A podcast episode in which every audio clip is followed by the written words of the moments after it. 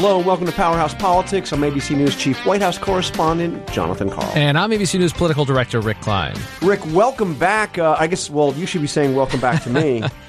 I have not been on the podcast for a while. I have been I've been in withdrawal. I'm really happy to be here, especially on a day when we have election results to talk about, a series of very interesting primary races, the big special election, the last special election of the cycle in Ohio. And Rick, before we even get to all of that, I've got a couple of things that are just on my mind. Do you mind? Let's do it. Catch up, John. Okay, first of all, you know I've been really concerned about the national debt for a long time. Yeah. It's been a big concern of mine. Really, you know, I mean, for as long as I've paid attention to politics. And I saw, as I was getting back into the swing of things here, that the president says they're going to start paying down the national debt. Boom. How's he going to do it, John? Well, this was over the weekend. There was a tweet. It said, because of tariffs, we will be able to start paying down large amounts of the $21 trillion debt that has been accumulated, much of it by the Obama administration. That's pretty amazing. And they're going to do this while at the same time reducing taxes for our people. By the way, I once asked Larry Kudlow, the president's top economic advisor, if a tariff is a tax. And he said emphatically, a tariff is a tax. But anyway, let's not. I was very excited about this, but then I saw a front page story today. This is days after the tweet in the New York Times, saying that this might not add up. Did you see this? I did notice that. I'm not sure that's quite how it works. And remind me, how is the deficit done under the Trump years? How's the debt doing these days? Well, first of all, it's actually we're approaching $1 trillion debt this year, which is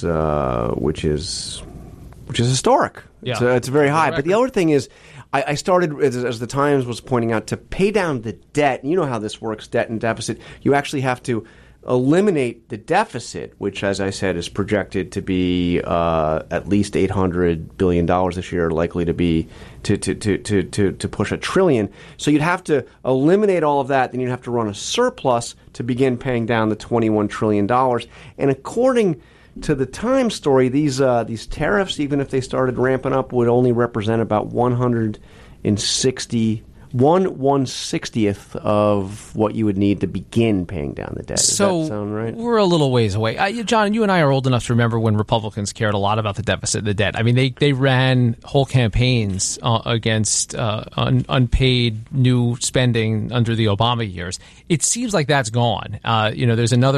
There's a great Mark Leibovich piece in the New York Times Magazine talking to Paul Ryan on his way out the door. And what part of the Paul Ryan legacy will be the exploding spending, despite what Paul Ryan came into the speakership promising. And it seems like Republicans are okay with it. And the president's math notwithstanding, the spending situation is only deteriorating. All right. So throwing that one out, I guess we're not going to pay down the debt with tariffs. Did you actually crumple paper? I actually did. We used paper here in the studio. Good, well done. By the way, Rick is in New York at our election headquarters. I am in Washington at our bureau. I want to get to that Paul Ryan interview, but just one other quick one. The president's been talking about wildfires a lot lately and tweeting over the weekend. This is something he talked a little about yesterday as well. He says that there are bad environmental laws which are... Well, let me just read. California wildfires are being magnified and made so much worse by the bad environmental laws which aren't allowing massive amounts of readily available water to be properly utilized. It is being diverted into the Pacific Ocean. Is that true? Because, that doesn't sound good. Well, California fire officials say not so much. That's not what it is. It seems to conflate a couple of different issues, and obviously the anti-regulatory agenda of the Trump White House collides with the reality here. You have to wonder in things like this and in what he says about the tariffs, are people telling him this and he just tweets it? Is he reading off headlines from kind of fringy places? Where exactly this information's coming from? The one through line is that Democrats, the opposition, Obama, all bad, and he's good. But to blame them for wildfires, the pushback on that is how about global warming as a cause for wildfires or exacerbated wildfires?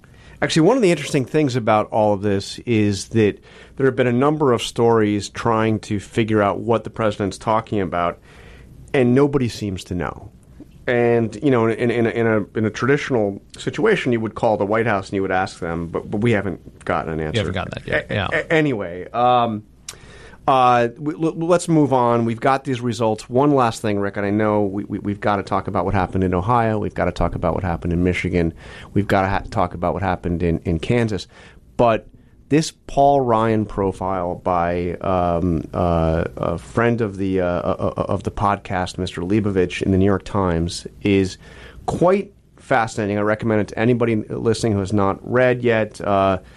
Interesting interview with Paul Ryan. Also, Leibovich talks to Kevin McCarthy, talks to several others. A very interesting profile of what he says is the way Paul Ryan's speakership ends. It is an interesting end to a career, or at least the pause on a career, that he's decided now, just shy of 50, that it's time to see his teenage kids grow up a little bit more.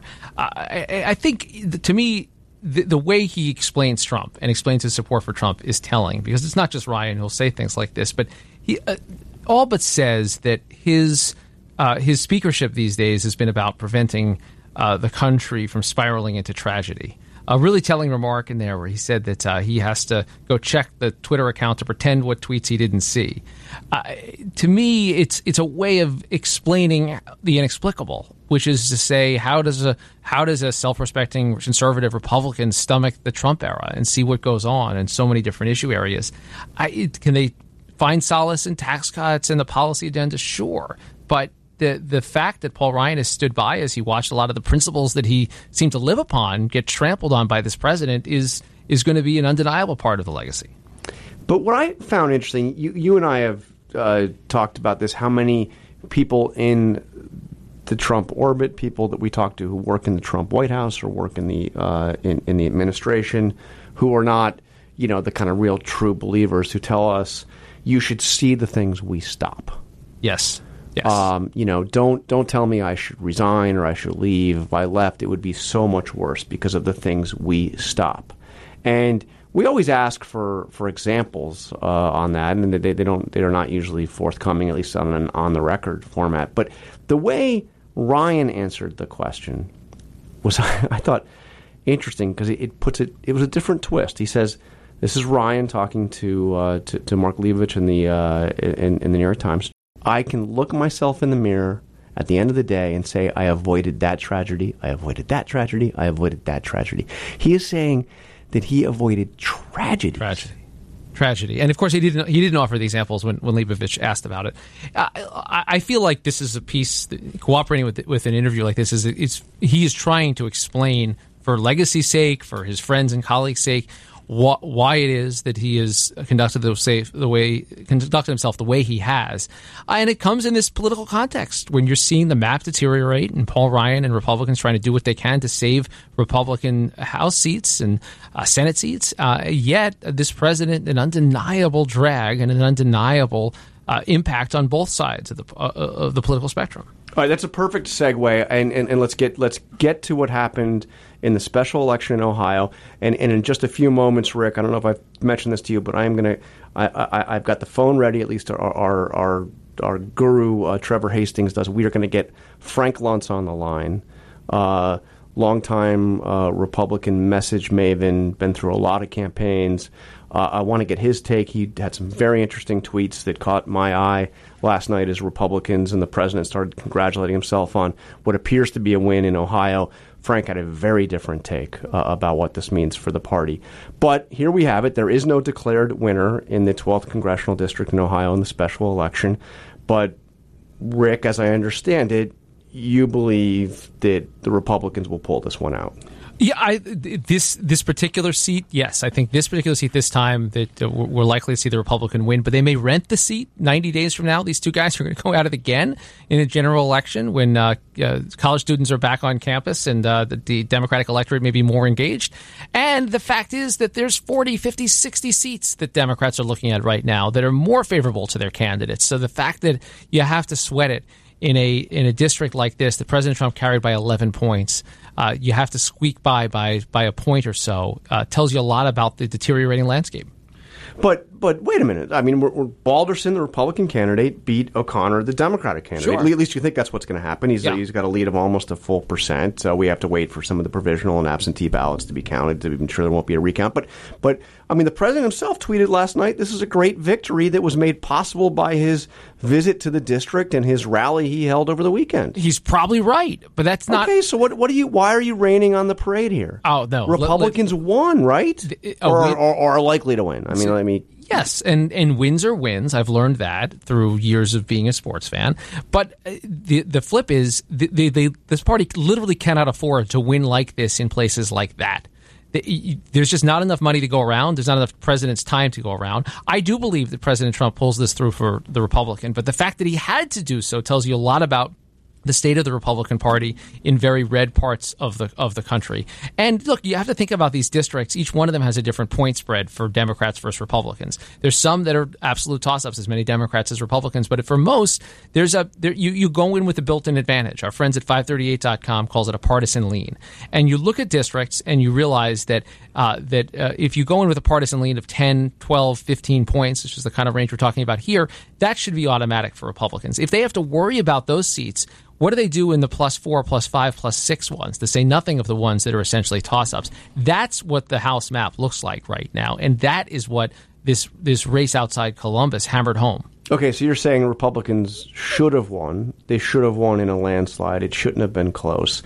And the fact that they are clinging to a district to a seat in a special election that Trump carried by 11 points just a year and a half ago, it's a district that Democrats have not won since the early 80s. It's a district that Democrats have only held for 2 years, going all the way back to 1938. They've only won it once. So you're telling me that this shouldn't really have been a race. That's exactly what I'm telling you. All right, it's a good point. That's a good point. I'll take that. Okay, before we get Frank on the line, we have Kansas, Chris Kobach, the Secretary of State, the head of the now defunct commission that the president appointed on voter fraud, hardline anti-immigration, hardline on voting rights, somebody that most Republicans thought would be too extreme to win in the general election, but he got a key endorsement from President Trump on Twitter, of course, Monday night, and now that race looks like a tie. Essentially a tie. A couple hundred votes separate, maybe less than that even, for Kobach right now. 171 votes is on my notes here. And this is an interesting one. I mean, in some ways, the president had more on the line in terms of his own sway here. He decided to endorse Kobach, of course, led the short-lived... Over the sitting governor, yes. Bob Dole's endorsement. That's right. Jeff Collier. Over the sitting governor, who inherited the job from Sam Brownback, who the president appointed to a job in his own administration. Now, Brownback's had a troubled tenure there, and there's been a big backlash against some of the fiscal policies that he enacted, and Collier had to put up with a lot of that. But Kobach is about as associated with Trump as any statewide office holder in the country. Certainly the most prominent Secretary of State in the Republican ranks, led that short-lived voter fraud commission and believes strongly on that, has a crusading anti-immigration agenda. He is as Trumpy as they come. And so for the president to endorse and just maybe barely squeak by is an interesting thing. I don't belittle the Trump effect in Republican primaries, not at all. I think, if anything, the primaries have shown it to be a real thing that can carry people over the line. Going into yesterday, he was 11 for 11 of the last 11 endorsements all won. Now, some of those would have won anyway, but some of those wouldn't have. Well, I think that's maybe not. I don't know. Yeah, I mean, yes, certainly some of them would have. We remember what happened in Alabama, and he remembers what happened in Alabama. Oh, there was that Roy Moore situation. Yeah, where he endorsed big Luther Strange, right, and Roy Moore won. But that's a long. So, and I think since then the correction, if it is what it is to go with the Trumpy guy, not the guy they tell you who can win. Don't worry about the incumbent thing. Worry about the person. Go with the person that's more loyal to you. And he did that. So you told me the race was too close to call, but right before we came to start the podcast, I saw that the Kansas Secretary of State has said that Kobach has won. Yeah, and I've actually saw that the Kobach campaign is citing the Kansas Secretary of State. Well, that's it's not a done deal. That's a good authority, right? I mean, they won. Yeah. So you can just remind me who the Secretary of State of the state of Kansas is. Oh, is it Chris Kobach? Oh yeah. Oh, yeah, so he's declaring himself the winner, but he's okay. Citing the official source. All right. Well, that's fantastic. That's just absolutely fantastic. Any other big takeaways? I guess the one we haven't talked about, the Democrats. This was a big swing and a miss for the Bernie Sanders. Yeah, maybe wing of the party. Maybe Michigan isn't ready for democratic socialism. I think 6 weeks ago, Alexandria Ocasio-Cortez was the big story, and she has rode an unbelievable wave, and she's been traveling around the country now. Probably the most coveted endorsement. Short of Bernie Sanders right now, but probably on par with her. Everyone wants to be the next one, including in Michigan. And Abdul El-Sayed, the young Muslim American doctor who was polling kind of low down for a while, gets that visit from Bernie and the coveted AOC endorsement, and seems to be riding all this momentum. He was kind of beaten badly by Gretchen Whitmer, and notable little Whitmer, who's now part of this record group of Democratic women running for governor, 11 of them at least.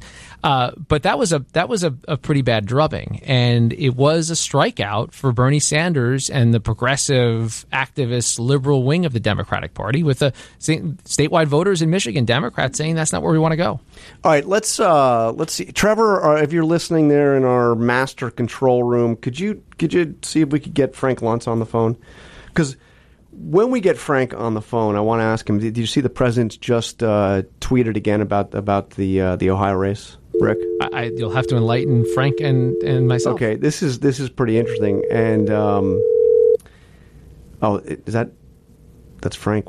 This is like real time calling. I like this, don't you? I hope he answers. What if we've dialed the number wrongly? What if it's like? This does not sound promising. Frank, press the button. Slide. It's like so, Frank. Trevor's raising his hands in the air in frustration. Hello. Hey, Frank, thanks for pick up the phone so quickly. You're on the Powerhouse Politics podcast with John Karl and Rick Klein. I'm sorry, I had to flush and zip up. But, yeah, okay, great. Thanks a lot. That's fantastic. Hey, I saw you kind of live. Second. Hold on, 1 second. Oh, Frank, this is the risk of trying to do this. I just had to wash my hands. Mute the phone, dude. Okay. All right, so Frank, I saw you live tweeting the election results last night in Ohio. Very interesting take. You were encouraging Republicans not to be celebrating, given the closeness of the race. I just want to read to you, to kick things off, something the president, just as Powerhouse Politics was coming on the air, he tweeted. I'm sure he's listening, even though we haven't actually posted the podcast yet. But he says... Well, he hears everything. He says, as long as I campaign and or support Senate and House candidates within reason, they will win.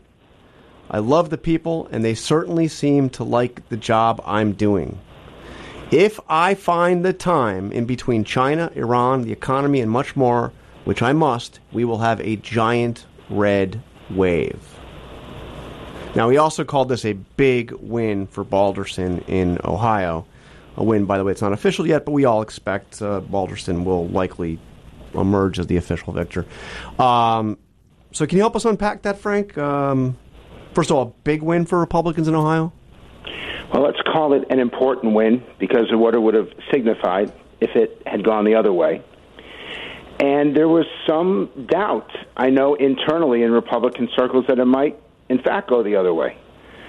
There is a problem with the GOP right now, and it's Ohio, New York, New Jersey, Pennsylvania, the states that determine the majority of Congress, in that you have two different constituencies with two separate priorities and two different attitudes towards Donald Trump. You have the so-called Republican base, which is now a Donald Trump base. And your listeners would not be surprised to learn that Donald Trump is the most popular candidate among his own party of any president since they started measuring this. and that Donald Trump really does have the ability to make a difference in primaries and does have the ability to bring people out up to a point. But that base is not motivated, and they do not like Congress because they were told month after month, year after year, that the congressional leadership was standing in the way of Trump, drain the swamp, and they don't particularly like, even though they may agree with what's happened, they don't particularly like Congress because they don't think that they have been as supportive of Trump. Now, that's one group. The other group are the swing voters, and these are the people who usually make up the difference. They're neither Republican nor Democrat. They tend to be moderate to moderate conservative in their ideology, and they don't want to hear about immigration. They don't want to hear about trade wars. These are economic voters primarily, and they don't particularly like the president and what he has done. And the problem for the GOP is that they have to win both of these groups if they are to keep the majority. And frankly, at this point in August, I don't think it's likely. Okay, so the president's saying that if he goes out there and campaigns, but he's going to be very busy with China and the like, but if he can find the time, he can go out and they can win any race within reason if he's out there campaigning. In a state like Montana, he may be right. In a state like North Dakota, he may be right. In West Virginia, he can make a difference. In Indiana, he can make a difference. Those are the places I would send him to. I would not send him to Philadelphia. I would not send him to Cleveland. But there are places where Donald Trump is still insanely popular. But that does not do anything for the independent. That does not do anything for the swing voter. In fact, I'd argue it could make things worse. So Frank... So that's the challenge that the Republicans face. Two different segments with a different ideology, a different issue set, and they respond to politics very differently, and the GOP has to find some way to thread that needle. And the only way that I see it is by talking about the economy. The only way that I think that the GOP can keep the majority at this point is either an economic message that focuses on jobs, careers, 3.9% unemployment rate, incredible numbers, with the addition for the Trump voter of holding up that Supreme Court nomination until after the election. That's how you turn out your base. Your independents respond to economics. Your base responds to a Supreme Court pick.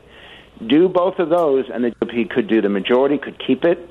Without both of those, I don't think they do. So, Frank, I could be mistaken, but the examples that you just named of Montana and West Virginia, Indiana, they're kind of interesting because they've got the red states that have Democratic senators that are up for re-election.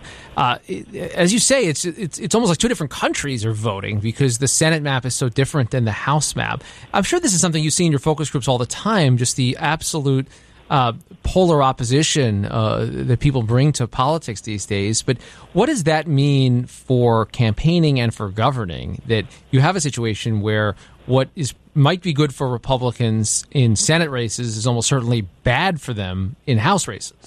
Well, the amazing thing to me is it's a great question because it foreshadows, as bad as the last 2 years have been, or as difficult they've been, it's going to be even worse in the 2020 election.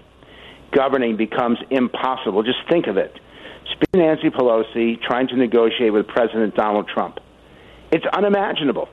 We all know, you, John, myself, we know what the impact, what the consequence of that will be. And yet it's very possible that that's exactly what voters will do.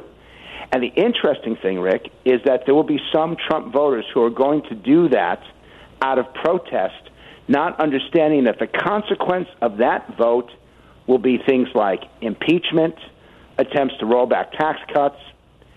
I believe that 1 out of 10 Democratic voters will come from the Republican camp because they hate Congress so much that they cast a protest vote, not realizing that the impact isn't just gridlock. It is the total polarization of the country, as if it's not polarized enough.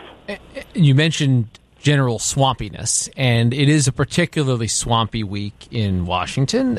We've got the trial of Paul Manafort, which has showcased the former campaign manager, another top aide, doing some pretty awful and potentially very illegal, going to jail for a long time, financial dealings. In addition to that, you have a congressman from the Buffalo area, Western New York, who has been indicted for insider trading. This was the man, Chris Collins, who was the first endorsement that President Trump received in Congress. We know the tales of his own cabinet. Does this swampiness argument hammer home at any level among what otherwise might be core Trump voters, especially with him positioning himself against Congress, against Washington? I think that cuts to the problem, cuts to the crisis that the Republicans now face with about 80 days to go, which is how do you get them to vote for people that you have been demonizing for the last 2, 3, 4, even 10 years? Talk radio has always hated Congress. People complain that Fox News runs the country or runs the Republican half of the country. Well, Fox News has been more hostile to the House and Senate than anybody else. They've done it from the right. And so you have a bombardment every day, every week, every month, every year, a bombardment of why Mitch McConnell should be replaced, why Paul Ryan should be replaced, and all of a sudden you have a president who now realizes that if people actually follow that direction that his supporters have been promoting, if they follow that direction, it will actually undermine him, if not destroy him.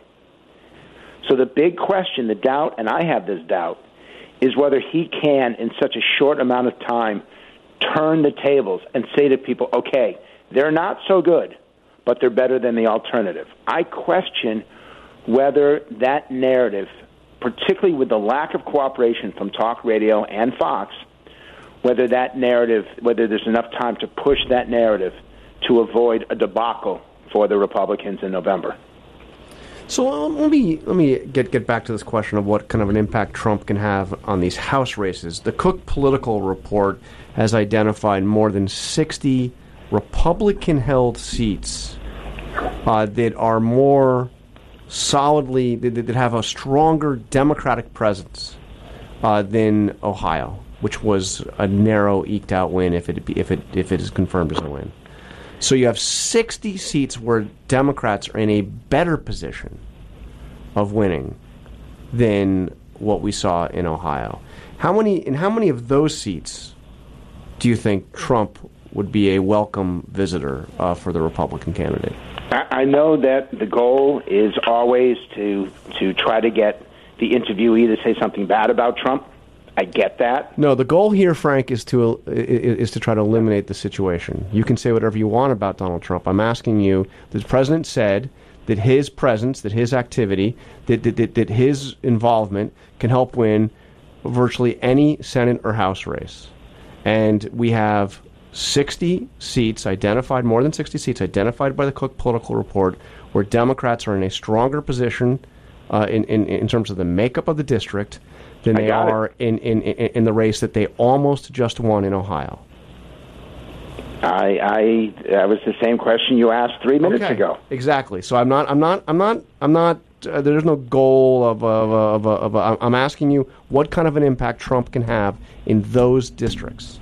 Donald Trump will have a powerful impact in the districts that he won by more than 10 points. So you'd have to pick those districts, because the key for Trump is turnout, is activating that base. And the one thing that I always have to do in interviews like this is to remind people that on Election Day, and I was one of them, on Election Day, the assumption was that Donald Trump was going to lose. I think everyone on set at ABC, NBC, CBS, all the cable networks, everyone when they came to work that morning assumed that Hillary Clinton would be the next president.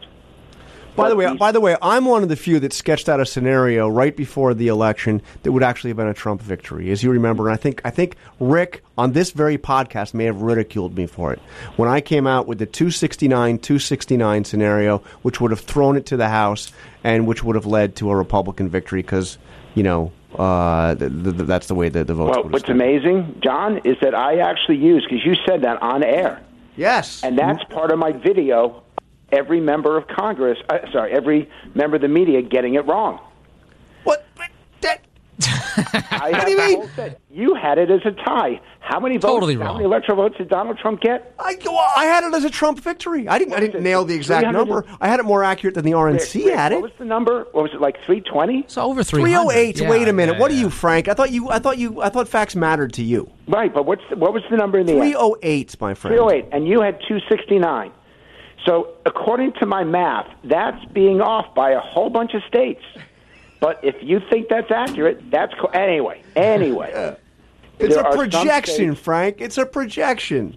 There are, yes. Well, like I said, I put myself, because I saw the exit polling that night, I put myself in the camp of the people who got it wrong. I may have reported the debates correctly. I may have said that Donald Trump is back in the race. But when it really counted on Election Day, I believe the exit polls, and I got it wrong. Trump has a turnout capability. I just question whether it's strong enough at this point to change the outcome. I think he will have a greater impact in the Senate than he will in the House. But why not send him everywhere, Frank? I mean, if there are pockets of even very... Barack Obama didn't go everywhere. Right, but this... Bill Clinton doesn't go everywhere. W doesn't go everywhere. Of course you don't send someone everywhere. But let me. But hold on a second. If the opposition... I've heard this argument posited by allies of the White House. The opposition is there anyway. We know the Democrats are fired up. They can't vote more because he happens to show up near their hometown. But even in very blue parts of the country, there are deep red pockets, and there are opportunities to drive turnout up, even in very Democratic places. So why not send them just about anywhere? Because if you were a political strategist and you heard someone say this, you'd fire them. Of course, don't do that. I mean, this podcast is too smart to set up a straw man like that. No, that's what the president said just minutes ago. The president said that he... there are places, and I gave you specific states where the president can make a difference. How many House seats are in those states? How many of the competitive House seats are in those states? At this point, I think it's actually a higher priority when you consider the confirmation of judges, the confirmation of cabinet-level positions and sub-cabinet, that the Senate for the White House should be a higher priority. That's an interesting point, because a political advisor of the president told me not long ago that what he thought they should do is basically write off the House and concentrate on holding the Senate for exactly the reason you just articulated. Well, I don't believe in writing off. I mean, that's also foolish, that you have to do what you can. What we don't know now, whether the Supreme Court nominee will be confirmed. Mm-hmm. If that nomination goes into October and goes beyond the election, I think that could well change the outcome. And what we also don't know is whether Republicans can be disciplined enough to focus on the economy, on the success all across the country, not just because of what's happening in Washington, but also there are some states where the unemployment level is down at 3% or below. And we have to remember that it's not just the House and Senate that matters. The governors who are elected in this election cycle will determine the redistricting lines in many states, which will determine the political outcome for the next decade. So we have to be following those races as well. Frank, is there an argument to be made that the best thing that can happen to President Trump for his reelection is a Democratic House that will turn around and try to impeach him and investigate the heck out of him and subpoena everyone and make their lives miserable, but give President Trump a effective and real foil for his reelection campaign? Yes, there's an argument to be made. However, I will not make that, because in the end, it's what happens to the country that matters more than what happens in an election. And that, to me, is why the public has become so cynical. They don't think these politicians are out to do what needs to be done. They're afraid that their politicians are simply out to protect their jobs and to do damage to the opposition. That's not something that we should be promoting. That really isn't something, if we need to discuss it, if it's accurate, but it's not a theory that I've ever ascribed to. I think that we have way too much of that already, and it's a reason why the public says that they've had enough.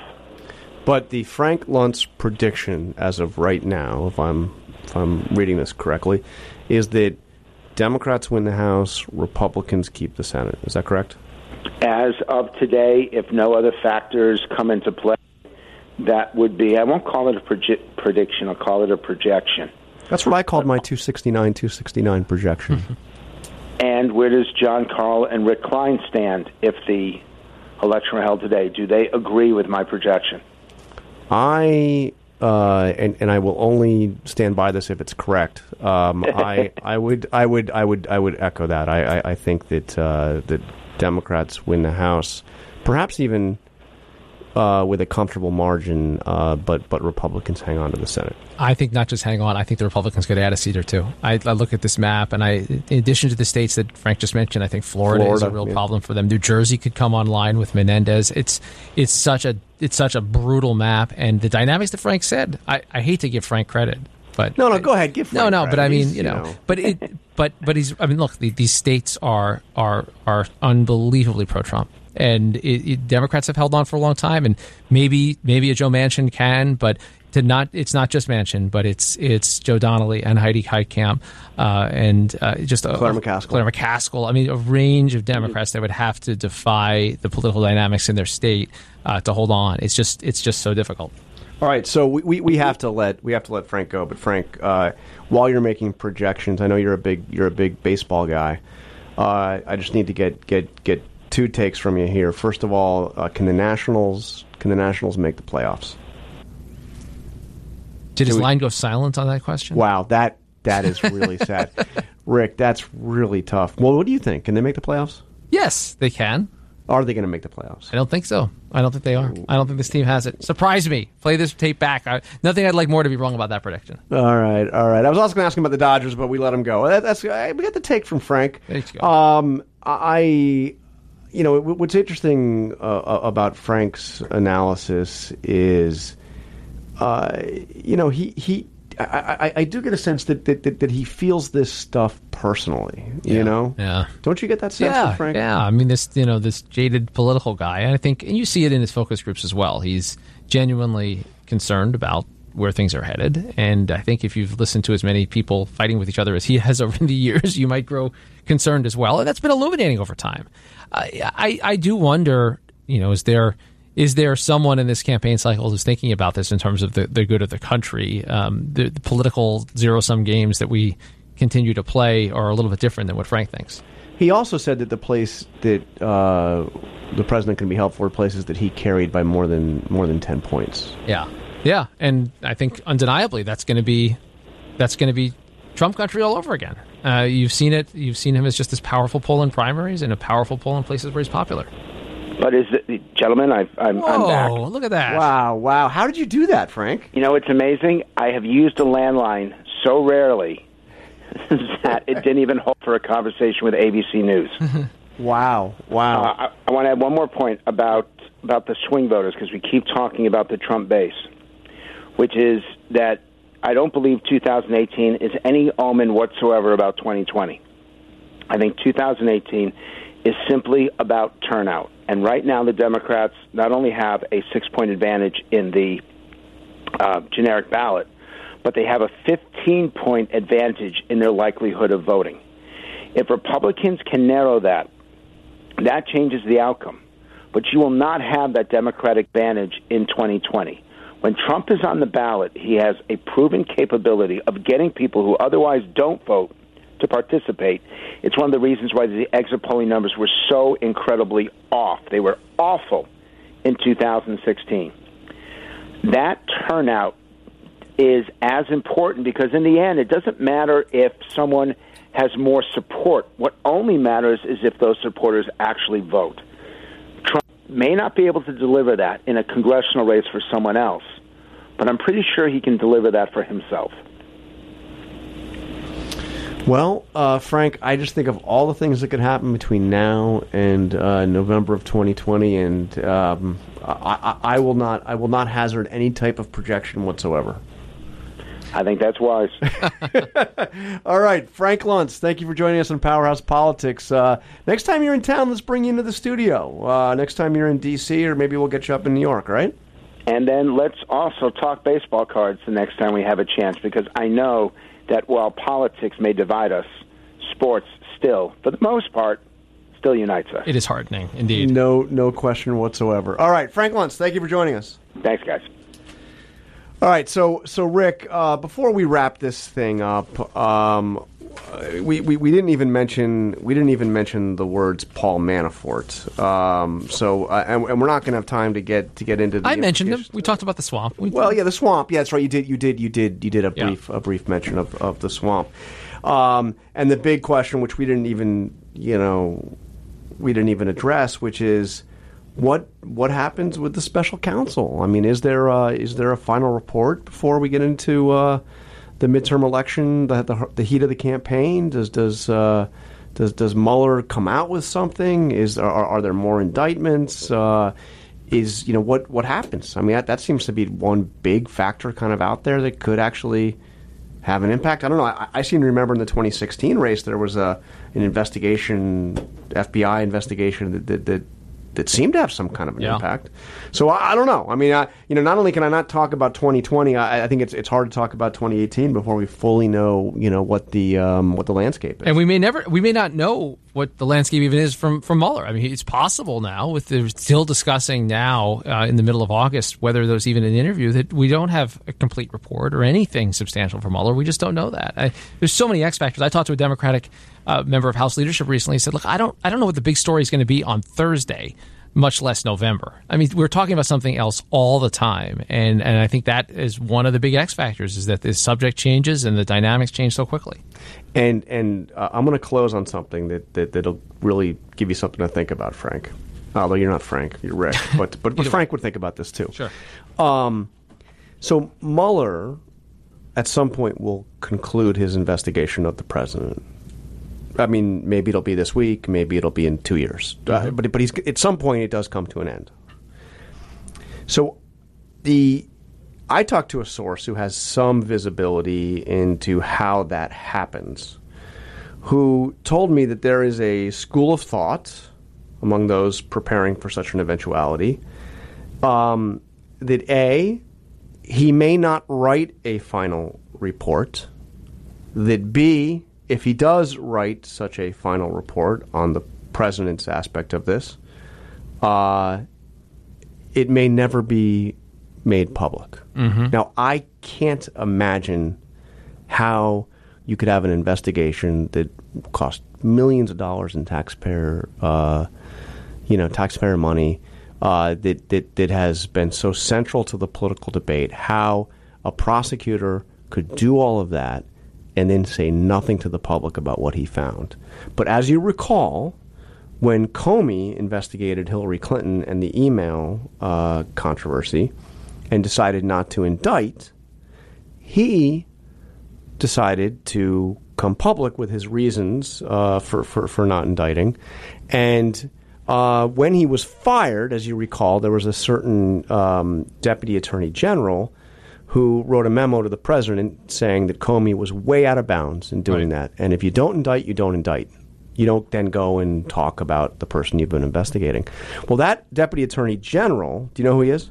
Let's think. Rod Rosenstein? Yes. Oh, I heard of him. So, yes. So Rosenstein is also the person overseeing the Mueller investigation. Mm-hmm. So he is, in a rather detailed and official way, on record of saying it is inappropriate to make comments about an investigation if there is no indictment. He's overseeing the Mueller investigation. Could this Mueller investigation end and we not know a damn thing about what he found about the issues related to the president? Wow. Can you even imagine that circumstance? Now, I am curious whether the congressional committees would let that stand. Particularly I am too, or the public, frankly. Yeah. But wow, that is. I mean, for all we know, well, I guess we know because they still want an interview. I was going to say they could be essentially done with the Trump part of it right now and not be telling us about it. You're right; it could wrap up much more quietly than we anticipate. Another unknown. And our understanding of the latest answer from the Trump team is that they're offering written questions only and not an obstruction of justice. Well, that means there's no interview. So if there's no interview, maybe they are close to wrapping it up. We'll see. But I just, when I had this discussion with this, and this is somebody who's been a very, has been a good source, never on the kind of detail, the investigative details, but on the process of how they're doing things. So I think this is a solid source saying that's a school of thought over there. That they don't that they may end without saying a damn thing. Amazing. All right. Well, on that note, Rick, that is all the time we have for Powerhouse Politics. This is the last day on the job for our star intern, Liz Brown-Kaiser. We want to thank her for her contributions to this podcast. Trevor Hastings, the all-knowing and all-powerful executive commanding producer of the podcast, of course, Avery Miller, Angie Yak, and the entire Powers Politics team. Thank you, and we will get back to you again soon.